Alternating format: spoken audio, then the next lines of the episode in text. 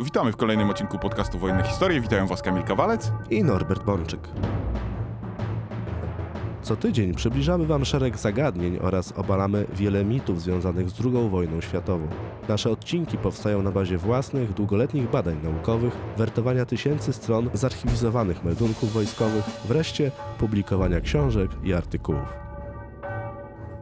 Ten podcast istnieje dzięki zaangażowaniu i niezwykłej hojności naszych patronek i patronów, za co im bardzo dziękujemy.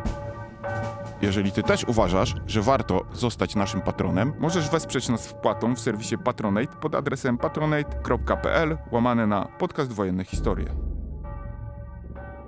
Norbert, chciałbym Cię dziś zapytać o jeden z najbardziej niesamowitych epizodów II wojny światowej. Mianowicie o ewakuację radzieckiego przemysłu za Ural. No bo jak wiadomo, pierwsze miesiące niemieckiej inwazji na ZSRR to okres olbrzymich porażek Armii Czerwonej. No właściwie jedna klęska goni kolejną. Ale mimo to Rosjanom udaje się ewakuować olbrzymią część fabryk i tej całej swojej bazy przemysłowej na głębokie zaplecze, co przecież umożliwiło potem Stalinowi dalsze prowadzenie wojny. W takim razie mogę mieć dzisiaj tylko jedno pytanie. Czy to, z czego po dziś dzień rosyjscy historycy są tak niesamowicie dumni, czyli ta wielka ewakuacja przemysłu na wschód, to prawda czy mit? To może zacznę od sławnego cytatu Winstona Churchilla, premiera Wielkiej Brytanii w czasie II wojny światowej, który widząc radość Wielkiej Brytanii na wieść o zakończonej sukcesem operacji ewakuacyjnej z Dunkierki powiedział: ewakuacjami nie wygrywa się wojen. I o paradoksie Józef Stalin nie zgodziłby się z nim.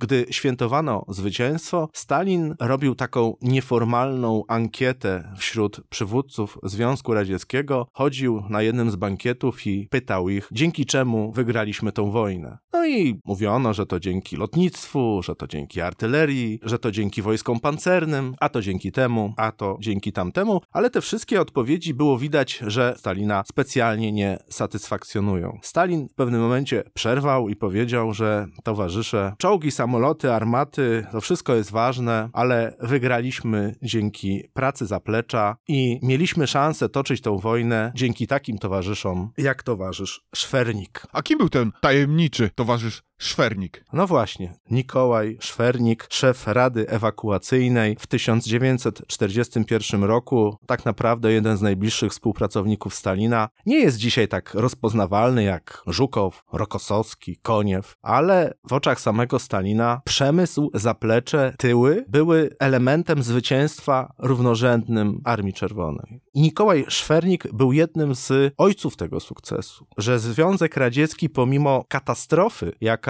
zwaliła się na to państwo latem 1941 roku, był zdolny potem wojnę prowadzić, mimo że stracił obszary, na których żyło ponad 30% ludności państwa, mimo że utracił tak wielką połać swojego terytorium, to jednak w roku 1942 przemysł radziecki odtworzył się w nowych miejscach dyslokacji. I oczywiście nie tylko Szwernik za tym stał, natomiast Związek Radziecki jako państwo przez 20 lat okresu międzywojennego przygotowywał się do nowej wojny i z racji właśnie tego był w stanie przetrwać to potężne uderzenie największej ówczesnej europejskiej machiny wojennej, jaką były Niemcy. I odpowiadając na Twoje pytanie, Kamilu, to nie jest mit.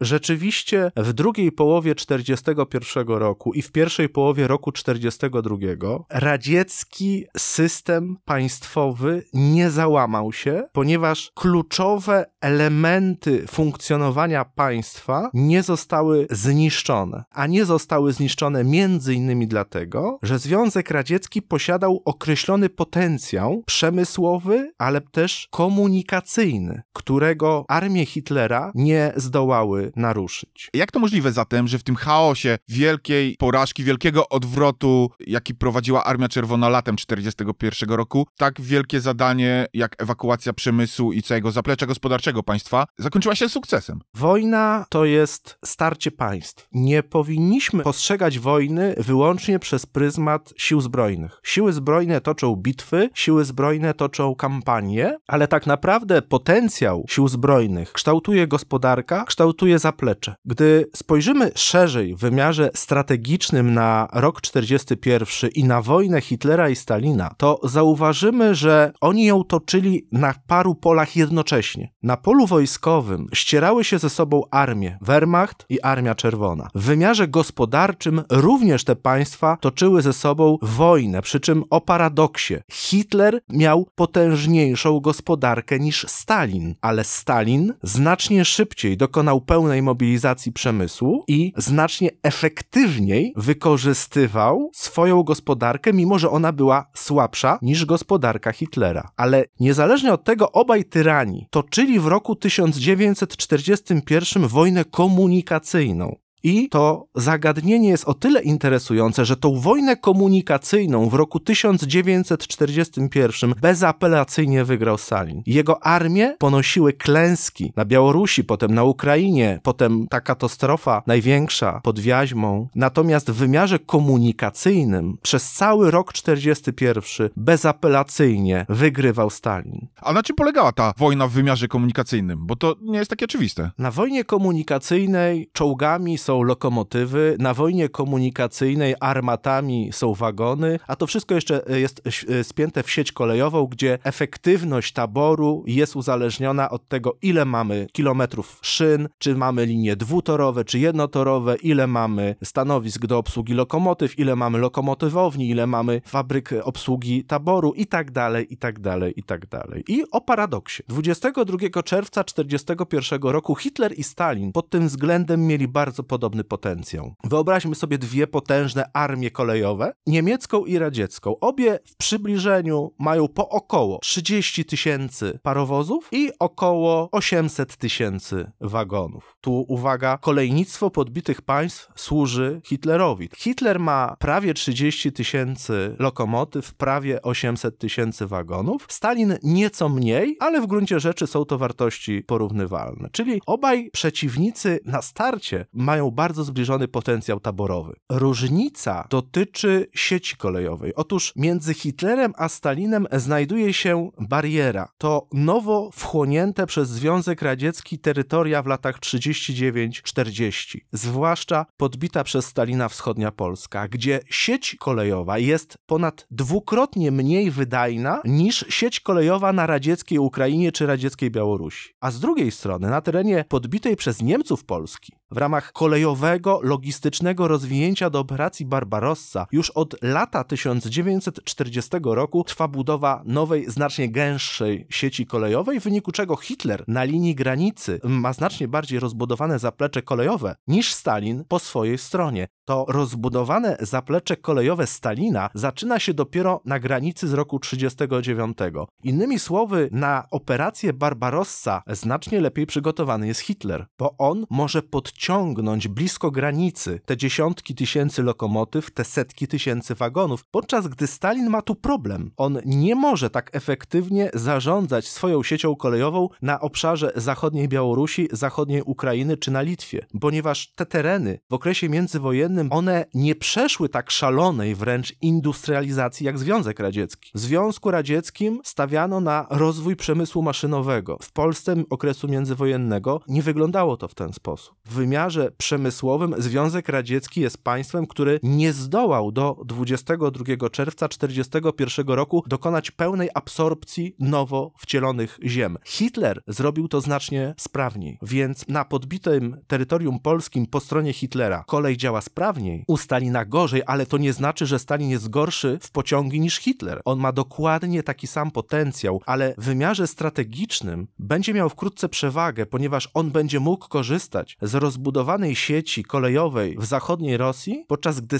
Hitler i jego armie będą musiały wejść w ten pas, gdzie ta sieć kolejowa będzie uboga, a na dodatek jeszcze cofająca się Armia Czerwona dokona kolosalnych zniszczeń systemowych. W związku z czym w roku 1941 w czasie wojny Stalin będzie cały czas grał koleją, a Hitler zostanie tej kolei pozbawiony, bo tak naprawdę pełna efektywność jego systemu kolejowego przez cały rok 1941 będzie się kończyła na tej linii demarkacyjnej, którą Ribbentrop wyznaczył z Mołotowem jeszcze w roku 1939.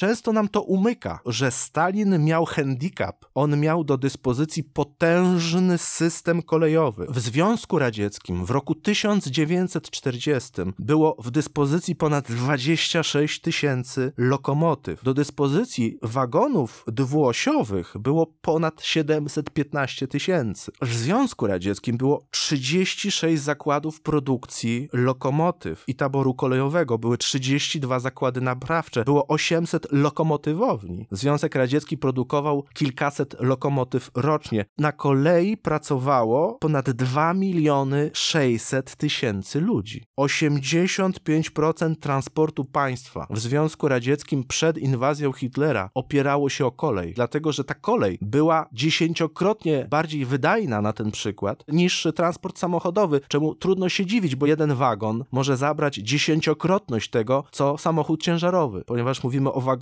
które biorą 20-30 ton. Więc Związek Radziecki stawiał na kolej i to w roku 1941 w wymiarze strategicznym uratowało Związek Radziecki. Dokonano gigantycznej ewakuacji, która w zależności od źródeł oznaczała przewiezienie na wschód między 17 a 20 milionów ludzi i ewakuację kilku tysięcy zakładów przemysłowych, wywiezienie kilku milionów ton zbóż, wielu milionów zwierząt hodowlanych. I Niemcy 22 czerwca 1941 roku stanęli przed bardzo specyficznym przeciwnikiem. Czasem w literaturze przedmiotu można przeczytać, że Armia Czerwona była wtedy, latem 1941 roku, urzutowana w 3 fale strategiczne. To w gruncie rzeczy jest bardzo dyskusyjne pojęcie. Natomiast w 3 fale strategiczne urzutowany był już wówczas radziecki przemysł. I to dla Związku Radzieckiego było zbawienne. W takim razie na czym polegało urzutowanie radzieckiego przemysłu w 3 fale? Co masz na myśli? Związek Radziecki zakończył Wielką Wojnę i wojnę domową w przeświadczeniu, że z jednej strony jest państwem ekspansywnym, które chce rozszerzać rewolucję na świat, ale z drugiej strony przywódcy radzieccy zakończyli okres walki o władzę wielką traumą obcej interwencji, traumą tego, że tak zwane państwa kapitalistyczne będą chciały obalić komunizm. To powodowało, że Stalin, który wkrótce zdobył władzę, stawiał na industrializację. Chciał zbudować nową Rosję opartą o przemysł ciężki, chciał zapewnić nowej wielkiej armii dostawy licznego rodzaju uzbrojenia, ale jednocześnie chciał przekształcić cały kraj, stąd kolektywizacja, stąd inwestycje w przemysł ciężki również dla rolnictwa, stąd budowa elektrowni, bo przecież potrzebna była energia. Stalin nakazał budować za Uralem duże miasta przemysłowe, tam umieszczać fabryki, żeby na wypadek wojny europejskiej przeciwnik nie był w stanie dosięgnąć tego właśnie dalekiego zaplecza. I to się częściowo Stalinowi udało, dlatego że mimo wszystko, kiedy zaczęła się wojna z Hitlerem, radziecki przemysł przede wszystkim koncentrował się w 2 wielkich miastach, w Moskwie i w Leningradzie. No, dość powiedzieć, że Leningrad jako miasto i centrum przemysłowe odpowiadał za 10% całej produkcji przemysłowej Związku Radzieckiego. W Leningradzie znajdowało się 520 różnych fabryk, w których pracowało ponad 780 000 ludzi. 20% wszystkich obrabiarek w Związku Radzieckim znajdowało się w Leningradzie. Moskwa i miasta wokół Moskwy były pod tym względem jeszcze ważniejsze. Tam również skoncentrowano olbrzymią część wszystkich obrabiarek w Związku Radzieckim. Tam znajdowało się 475 zakładów o kluczowym znaczeniu dla państwa. Słowem Moskwa, Leningrad, ale także Kijów, Charków, Dniepropietrowsk to była ta pierwsza linia. W jakimś zakresie to było serce przemysłu radzieckiego, ale już powstawały zakłady przemysłu ciężkiego bardziej na wschód, w takich miastach jak Stalingrad, jak Kujbyszew, jak Gorki, to cały czas obszar europejski, ale to jest linia Wołgi, czy na Kaukazie, w Baku, w Majkopie, gdzie powstawał silny przemysł petrochemiczny.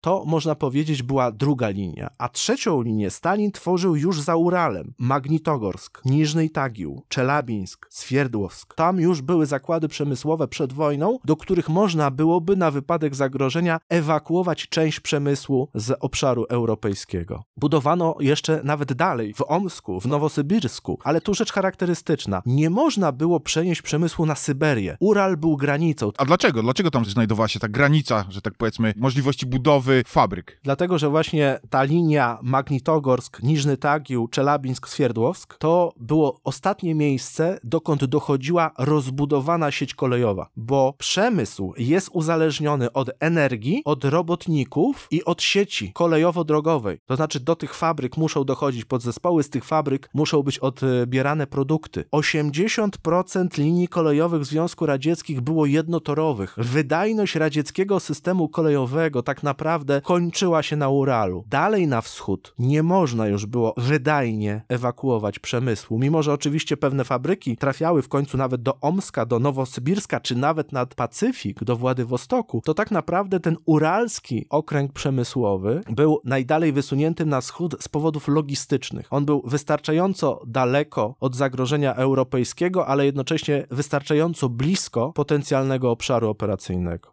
Czyli w jakimś zakresie w planowaniu strategicznym Związek Radziecki dobrze przygotował się do wojny z Hitlerem, ponieważ miał odpowiednie zaplecze, którego wojska Hitlera nie były w stanie w żaden sposób dosięgnąć. I kiedy ostatecznie zaczęła się Barbarossa, to niewydolna Armia Czerwona miała jednak za swoimi plecami potężny system kolejowy i niezwykle efektywny system kolejowy. To paradoks. Związek Radziecki w II wojnie światowej miał nieefektywne siły zbrojne, które musiały nadrabiać masą braki na polu walki, ale radziecki system kolejowy był może nie doskonały, ale był nieporównywalnie bardziej wydajny i skuteczny niż sama Armia Czerwona. Powiedziałeś o tym, że Rosjanie budując te 3 strefy rozmieszczenia swojego przemysłu, w jakiś sposób planowali, że może dojść do ewakuacji zachodnich okręgów przemysłowych, nazwijmy je tak w uproszczeniu. Czy faktycznie istniał taki plan, czy w jakiś sposób to było sformalizowane, czy to były tylko takie luźne przemyślenia strategiczne na zasadzie, a dobra, jak nas zaatakują, jak nam zajmą Ukrainę i Białoruś, to w jakiś sposób to przeniesiemy na wschód. Czy plany takiej ewakuacji istniały przed wojną? To jest bardzo ciekawe i zasadne pytanie i o paradoksie rosyjscy historycy współcześni nie znaleźli na to pytanie jednoznacznie brzmiącej odpowiedzi. Jest spór, czy istniały takie plany, czy ich nie było, bo już w planowaniu mobilizacyjnym z roku 1926,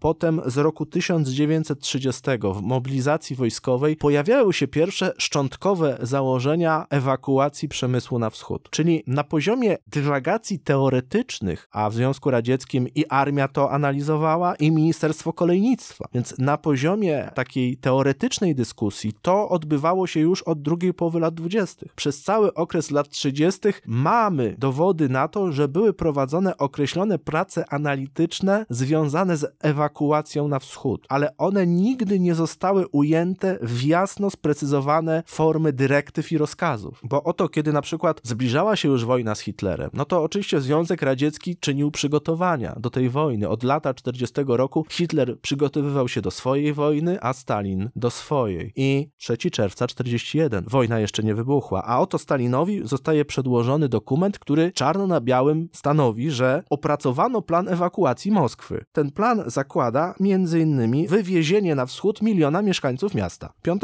czerwca Stalin zrotnie notuje, że to jest przedwczesne, że nie należy panikować, nie należy rozważać ewakuacji Moskwy. Czyli Stalin jeszcze nie podpisuje dyrektyw, które pozwalają na ewakuację przemysłową, ale doły mają już szczątkowe plany, już są pewne przygotowania, czyli w dyrekcji, w Ministerstwie Kolei już są gotowe pewne ograniczone założenia. One nie są przyklepane przez górę, ale one rzeczywiście były procedowane. I kiedy wybuchła wojna, to był odpowiedni zespół ludzi, który natychmiast wiedział, co ma robić. I od razu, z dnia na dzień, towarzysz Stalin zmienił zdanie i od razu miał na biurku właściwą dokumentację. No to w takim razie jak wyglądała ta ewakuacja już w takich technicznych aspektach? Jak się udało to wszystko zabrać ze sobą na wschód? Znaczy, tu od razu uwaga, wszystkiego na wschód nie zabrali. Armie Hitlera ostatecznie zajęły teren, na którym mieszkało 60 milionów obywateli Związku Radzieckiego. To, że odniesiono olbrzymi sukces, bo zdołano wywieźć między 17 a 20 milionów ludzi, nie powinno zasłaniać nam faktu, że parokroć wielokrotnie więcej na terenach zajętych przez Hitlera zostało. Niemniej wywieziono robotników, niemniej wywieziono młodzież podlegającą mobilizacji, bądź do armii, bądź do przemysłu. Słowem, wywożono najbardziej przydatnych dla państwa. 22 czerwca 1941 roku Niemcy atakują. Już tego samego dnia rozpoczyna się przechodzenie radzieckiej kolei na tryby wojenne i Rosjanie działają niezwykle szybko. Jeżeli my mówimy, że Armia Czerwona przeżywała chaos pierwszych dni Barbarossy, to w strukturze kolei Związku Radzieckiego nie było żadnego chaosu, albo prawie żadnego chaosu, bo oczywiście dyrektorzy w Brześciu, nad Bugiem, w Mińsku czy w innych miejscowościach blisko frontu, no to ich pochłonął chaos, ale z punktu widzenia zarządców w Moskwie nie tylko, że nie było żadnego chaosu, ale była niezwykła, oszałamiająca z punktu widzenia historycznego skuteczność działania i szybkość. 24 czerwca 1941 roku, 48 godzin po ataku Hitlera, pod przewodnictwem Nikołaja Szwernika powstaje Rada Ewakuacji Obszarów Europejskich Związku Radzieckiego. To jest trzeci dzień wojny. 27 czerwca 1941 roku powstaje plan etapowej ewakuacji. 30 czerwca powstaje Państwowy Komitet Obrony pod przewodnictwem Stalina, najwyższy organ kierowniczy Związku Radzieckiego w czasie wojny. Już 4 lipca Państwowy Komitet Obrony zatwierdza plan przemysłowy na trzeci kwartał 1941 roku, który uwzględnia ewakuację dużej części przemysłu na wschód. Wszystkie pociągi otrzymują polecenie pewnej unifikacji co do liczby wagonów, co do prędkości poruszania się oraz co do tego, kiedy mają stawać. Związek Radziecki nie tylko ewakuuje przemysł. Setki, a potem miliony ludzi są ewakuowane na wschód. Jak ktoś wsiądzie do pociągu i będzie jechał kilka dni na wschód, to musi coś jeść. I o to właśnie troszczy się Rada Ewakuacji. 5 lipca 1941 roku na stacje kolejowe oddalone setki, a nawet tysiące kilometrów od granicy radziecko-niemieckiej przychodzą dyspozycje, że należy zorganizować stację etapową. Należy przygotować żywność, medykamenty dla ewakuowanych. Pociągi mogą stawać tylko w określonych miejscach na określony czas. W tym czasie ludzie przewożeni w tych wagonach mają być obsługiwani przez stacje etapowe. Czyli można by powiedzieć, że już w pierwszych 2 tygodniach wojny radziecko-niemieckiej Związek Radziecki wygenerował z siebie oszałamiający w gruncie rzeczy co do skuteczności system ewakuacyjny. Ludność jest dzielona na 5 grup ewakuacyjnych. Pierwsza i druga grupa o priorytecie ewakuacyjnym to jest kolektyw fabryk, to są instytucje partyjne i co ciekawe to są uczniowie szkół technicznych. Czyli potrzebujemy robotników na wschodzie, potrzebujemy instytucji i potrzebujemy młodzieży, bo ta młodzież za pół roku zastąpi mężczyzn na liniach produkcyjnych ewakuowanych fabryk. 3.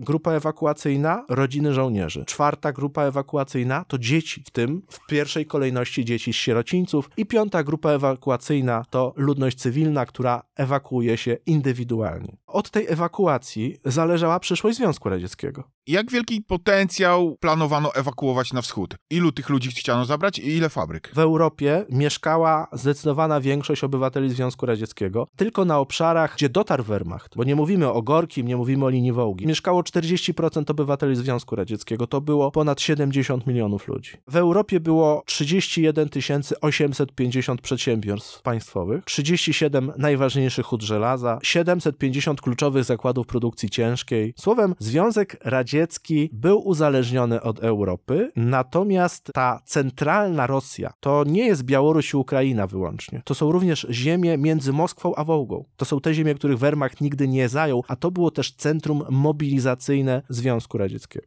I tu rzecz charakterystyczna. Rosjanie mieli czas. O tym się również zapomina. Oni mieli potężny potencjał kolejowy, który bardzo mądrze wykorzystali. Otóż w czerwcu i lipcu 1941 roku nie ewakuowano jeszcze na gwałt zakładów przemysłowych z Leningradu, czy z Moskwy, czy z Charkowa. Tylko w pierwszej kolejności wywożono dobytek z Białorusi i z Ukrainy, w efekcie czego między czerwcem a październikiem 1941 roku, zanim Niemcy zajęli Ukrainę, wywieziono stamtąd ponad 6 milionów zwierząt hodowlanych, ponad 1,5 miliona ton zbóż, wywieziono kilkadziesiąt tysięcy maszyn rolniczych, nawet z Białorusi, którą przecież Wehrmacht zajął w miesiąc. Zdołano ewakuować 600 tysięcy sztuk bydła i 50 tysięcy ton zbóż, przy czym najmniej udała się właśnie ewakuacja na obszarze obszarze Białorusi. Ale przede wszystkim ewakuowano przemysł i ludzi. Z obszaru Białorusi i z Litwy, Łotwy, Estonii pociągi ewakuacyjne wywiozły na wschód 2 miliony ludzi. Z Mołdawii 300 tysięcy. Z Ukrainy ponad 3,5 miliona ludzi. W tym z samego Kijowa ewakuowano 350 tysięcy ludzi. Potem ewakuacja zaczęła obejmować te najważniejsze centra przemysłowe, czyli Moskwę i Leningrad. Z Moskwy w 1941 roku wywieziono na wschód 2 miliony ludzi, z czego pół miliona dzieci. Z Leningradu, gdzie ta ewakuacja w pewnym momencie została zakłócona podejściem wojsk niemieckich, ewakuowano 1 700 000 ludzi. Wszyscy słyszeli o oblężeniu Leningradu i o głodzie, który panował w tym mieście. Setki tysięcy mieszkańców Leningradu zmarło w czasie niemieckiego oblężenia z głodu. Ale wyobraźmy sobie, ile osób by zmarło, gdyby wcześniej nie ewakuowano z Leningradu 1 700 000 ludzi, z czego 300 tysięcy dzieci. To był gigantyczny proces ewakuacyjny. Szacuje się, że w pierwszym etapie ewakuacji od czerwca 1941 do lutego 1942 roku ewakuowano 12 400 000 ludzi. W drugim etapie, między wiosną 1942 a jesienią 1942, kiedy Niemcy podchodzili pod Majkop, pod Stalingrad, ewakuowano jeszcze między 5 a 7 milionów ludzi. Mówi się o ewakuacji łącznie między 17 a 20 milionów ludzi. A ile udało się wywieźć z tych zasobów gospodarczych? Ile fabryk i przedsiębiorstw wyjechało na wschód? Tylko w roku 1941 ewakuowano 2743 przedsiębiorstwa, z czego 1523 sklasyfikowano jako duże.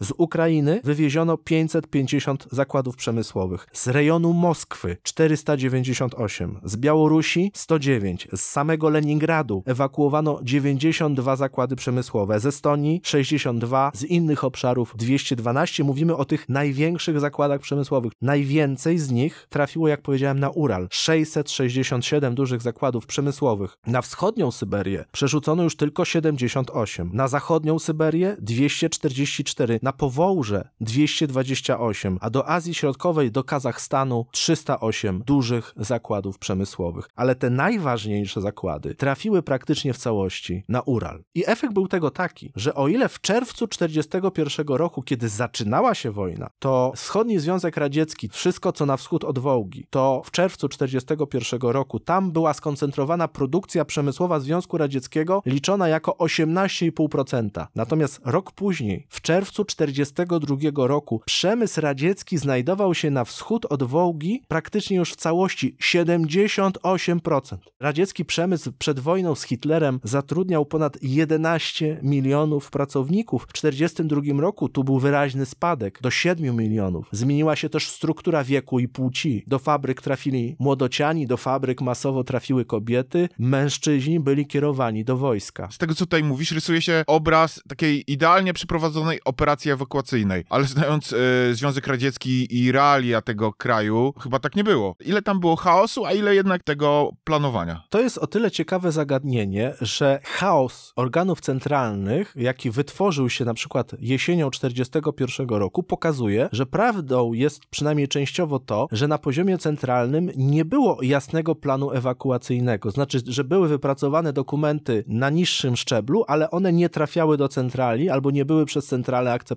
I rzeczywiście jest tak, że w 1941 roku było dużo chaosu, było dużo zmienności. Niektóre zakłady przemysłowe dostawały rozkaz ewakuacji za późno. Tutaj najlepszym przykładem jest ewakuacja Leningradu, która była jednak spóźniona, czy ewakuacja Mariupola na Ukrainie, która była mocno spóźniona. Z jednej strony mieliśmy bowiem w Związku Radzieckim bardzo inteligentne planowanie ewakuacji, ale z drugiej strony mieliśmy propagandę sukcesu, która mówiła nie, Niemcy na pewno tutaj nie dotrą. Niektóre zakłady przemysłowe dostały rozkaz ewakuacji za późno. Tutaj najlepszym przykładem jest spóźniona ewakuacja olbrzymiego i huty z Mariupola, która produkowała pancerze dla czołgów, na przykład dla czołgów T-34. Spóźniona była również ewakuacja części pracowników z Leningradu. Ich odcięły niemieckie czołgi i na przykład było tak, że najbardziej wartościowych pracowników, którzy utknęli w Leningradzie, w liczbie 5000 ewakuowano drogą lotniczą, a część ewakuowano najpierw jeziorem Ładoga do stacji załadowczych bardziej na wschodzie. No ale koniec końców do końca 1941 roku ta najważniejsza część fabryk i najważniejsza część robotników z tych fabryk została z Leningradu ewakuowana, jak nie koleją, to statkami i samolotami. No, ale z drugiej strony Rosjanie też się chwalą tym, że mimo tego chaosu byli nawet w stanie ewakuować swoje zbiory muzealne, bo spóźniono się z ewakuacją niektórych zakładów w Leningradzie, ale 1 117 000 eksponatów Ermitażu wyjechało na czas. 18 430 eksponatów Galerii Trietakowskiej też zdołano wywieźć odpowiednio szybko, bo Rosjanie ewakuowali wszystko, od ludzi po fortepiany i dzieła sztuki. Stosunkowo późno rozkaz ewakuacji dostała na przykład charkowska fabryka lokomotyw, gdzie wytwarzano czołgi T-34, bo to był dopiero 12 września 1941 roku. Dokładnie w tym samym czasie z Charkowa fabryka numer 75, gdzie powstawały silniki W2, też dostała rozkaz ewakuacyjny. Pod tym względem to było częściowo spóźnione. Chyba takimi sztandarowymi przykładami, jeśli chodzi o udaną ewakuację, a przecież zarządzoną dopiero we wrześniu 1941 roku, to jest właśnie ewakuacja przemysłu czołgowego. Z Charkowa zakłady numer 183 i zakłady numer 75, z Leningradu to przede wszystkim zakłady kirowskie, znane z produkcji czołgów KW. One, co ciekawe, dostały rozkaz ewakuacji dopiero 4 października 1941 roku. Czyli to była mimo wszystko po części decyzja spóźniona, ale jednak udało się ewakuować. Ewakuacja fabryki numer 174, z Moskwy ewakuacja fabryki numer 37, ewakuacja zakładów Orjonikidze, też w Moskwie i tak dalej, i tak dalej, i tak dalej. Spójrzmy na Czelabińsk, jedno z tych najważniejszych miast przemysłowych, które przyjęło do siebie produkcję czołgów ewakuowaną z obszarów europejskich. Oni dostali rozkaz przygotować się w sierpniu 1941 roku i stopniowo od września zjeżdżały się do nich różnego rodzaju pociągi ewakuacyjne. Oni przyjęli w Czelabińsku 7 500 pracowników z Leningradu, 3 000 z Charkowa, 1000 z Moskwy, a potem jeszcze w roku 1942 2000 pracowników ze Stalingradu. Słowem, w tym Czelabińsku, Niżnym Tagile, Swierdłowsku powstawały nowe centra produkcji przemysłowej, które były w stanie w ciągu dosłownie kilku miesięcy wznowić produkcję. Najlepszym tutaj przykładem jest Niżny Tagił, gdzie po ewakuacji tam przemysłu czołgowego, po ewakuacji tam elementów mariupolskich zakładów metalurgicznych, czy zakładów obrobiarek z Moskwy i innych firm, no już pod koniec roku 1941 zaczęły tam wyjeżdżać z taśmy pierwsze czołgi. Jeszcze tak naprawdę montowane z części przywiezionych z Europy, ale jednak w ciągu dosłownie kilku miesięcy, a najdalej do pół roku, te zakłady były w stanie wznawiać czy rozszerzać produkcję. To wynikało z tego, że baza już na miejscu była. Należało dobudowywać nowe hale, ale energia elektryczna, sieć kolejowa, zaplecze, mimo wszystko już tam na te fabryki czekały. No właśnie, o to też chciałem spytać. Jak wyglądała absorpcja, nie wiem czy to dobre słowo, tych nowych zakładów, które pojawiały się na wschodzie? Czy tutaj też istniał jakiś plan? Czy była to totalna improwizacja? Często w radzieckiej propagandzie tak, buduje się taką narrację, że te pociągi po prostu rozładowywano w szczerym polu i tam z niczego powstawały fabryki. To jest pewien rodzaj mitu. Oczywiście wiele fabryk rzeczywiście rozładowano w szczerym polu, ale taka fabryka rozładowana w szczerym polu, to jej ponowne uruchomienie, wdrożenie w system produkcyjny trwało długie miesiące. Bo jednak nie ma sensu rozładować pociągu ewakuacyjnego gdzieś pośrodku niczego. Musisz mieć prąd, musisz mieć zaplecze, musisz mieć sieć kolejową, gdzie będą dowożone materiały do produkcji. Więc Stalina przede wszystkim uratowało to, że on już przed wojną miał do dyspozycji to uralskie zaplecze przemysłowe. W systemie państwa totalitarnego, gdzie każdy człowiek jest pozbawiony swojej indywidualności, jest jakby trybikiem w systemie, to w takim totalitarnym państwie ogarnięcie, opanowanie tego chaosu było stosunkowo może niełatwe, ale system totalitarny pomagał w prawidłowym zagospodarowaniu i ponownym wprowadzeniu do produkcji tych wszystkich zakładów ewakuowanych z Europy, bo oczywiście wojska NKWD, kierownictwo NKWD pod przewodnictwem Berii pilnowało tego, aby uruchomienie tych zakładów produkcji przemysłowej miało absolutny priorytet nawet kosztem wyżywienia czy zaopiekowania się ludnością cywilną. I kiedy mówimy o wielkiej ewakuacji na wschód w drugiej połowie 1941 roku, to musimy sobie uświadomić, że ona odbywała się niezależnie od rozwinięcia mobilizacyjnego sił zbrojnych i niezależnie od przesyłu na front nowych mas wojska. Ale z punktu widzenia kierownictwa państwa radzieckiego, ewakuacja na wschód była tak samo ważna jak bezpośrednia walka Armii Czerwonej. To znaczy Armia Czerwona nie miała priorytetu w konfrontacji z ewakuacją przemysłu. Tabor był dzielony momentami porówno. W pewnym momencie w ewakuacji jednorazowo brało udział 300 000 wagonów. I jak potem policzyli Rosjanie, w 1941 roku łącznie sformowano 30 000 pociągów ewakuacyjnych, co oznacza, że statystycznie każda radziecka lokomotywa, jaka istniała w ZSRR, chociaż raz ciągnęła skład ewakuacyjny, a każdy wagon, jaki znajdował się w Związku Radzieckim, statystycznie co najmniej 2 razy został użyty w 1941 roku do ewakuacji. Bo latem 1941 roku, a potem jesienią 1941 roku, nawet 40% składów kolejowych, które w danym momencie poruszały się po obszarze Związku Radzieckiego, to były składy ewakuacyjne. I dlaczego też ja mówię o tym aspekcie państwa totalitarnego w kontekście tej ewakuacji? Otóż 15 października 1941 roku, w warunkach, kiedy armia niemiecka odniosła to miażdżące zwycięstwo w ramach operacji Tajfun, a potem właśnie z przyczyn logistycznych stanęła, to 15 października 1941 roku zarządzono w Moskwie wielką ewakuację instytucji. 70 różnych instytucji, urzędów, ministerstw zostało ewakuowanych do łącznie 28 różnych miast na wschodzie, głównie na linii Wołgi. I radzieccy historycy wielokrotnie podkreślali, że w takich warunkach system mógł się załamać, dlatego Stalin nie opuścił Moskwy. Natomiast właśnie to, że to było państwo totalitarne, a ta ewakuacja była już w toku, to nie odebrano tego w kategoriach ratuj się kto może, koniec świata, tylko jednak system totalitarny państwa radzieckiego to wytrzymał. Często, żeby wywieźć jeden zakład przemysłowy, potrzeba było setek, a nawet tysięcy wagonów kolejowych, ponieważ Rosjanie mieli tak potężny potencjał taboru kolejowego i jednak mieli dość dużo czasu, żeby ewakuować się na wschód. To im się to udało, bo Armia Czerwona kupowała im czas. Do Leningradu i Kijowa wojska niemieckie dotarły nie po tygodniu czy 2 kampanii, tylko po kilku miesiącach. Wehrmacht nie szedł tak szybko do przodu, jakby chciał. Blitzkrieg, on się zatarł. Nawet te wojska, które odnosiły sukcesy, stawały z przyczyn logistycznych. I Rosjanie kupowali sobie czas, tygodnie i miesiące, żeby ewakuować swój przemysł, żeby ewakuować część ludności, żeby ewakuować część rolnictwa. To, co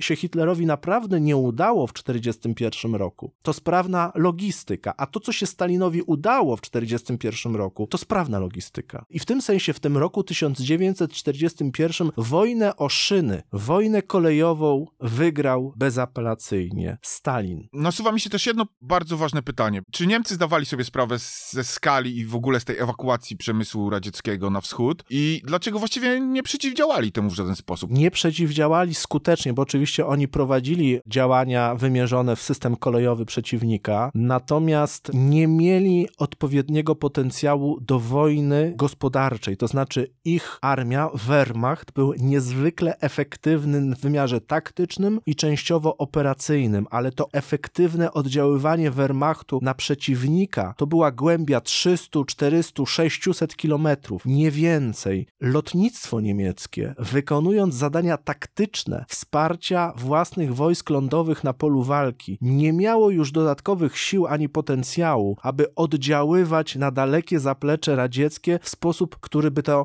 ewakuację mógł w jakikolwiek istotny sposób zakłócić. To też jest ciekawy przyczynek do opisu zdolności niemieckich w 1941 roku do projekcji siły. Potężny Wehrmacht na poziomie taktycznym i operacyjnym był w wymiarze wielkiej strategii niezdolny w żaden istotny sposób do zakłócenia procesu ewakuacji przeciwnika, który miał tak rozległą sieć kolejową i ta sieć kolejowa była sprawna, a jednocześnie cofając się zostawiał przeciwnikowi spaloną ziemię, w związku z czym Niemcy nie mogli szybko przesuwać swojego zaplecza, Rosjanie znacznie szybciej mogli je ewakuować. Tak naprawdę po raz pierwszy w dziejach wojen skuteczne oddziaływanie na sieć kolejową w wymiarze operacyjno-strategicznym przeprowadzili dopiero alianci zachodni w Europie Zachodniej w roku 1944. Do takiej projekcji siły, do takiej efektywności Wehrmacht, a przede wszystkim Luftwaffe w ramach tego Wehrmachtu w roku 1941 nie było gotowe, ponieważ Wehrmacht to jest potężna siła bojowa do bitew, ale jeśli chodzi o strategiczną wojnę, to okazało się, że to już była armia dalece niewystarczająca do podboju takiego państwa jak Związek Radziecki. Nasuwa mi się, Norbert, jedna puenta do tego odcinka. Po prostu wojna to system.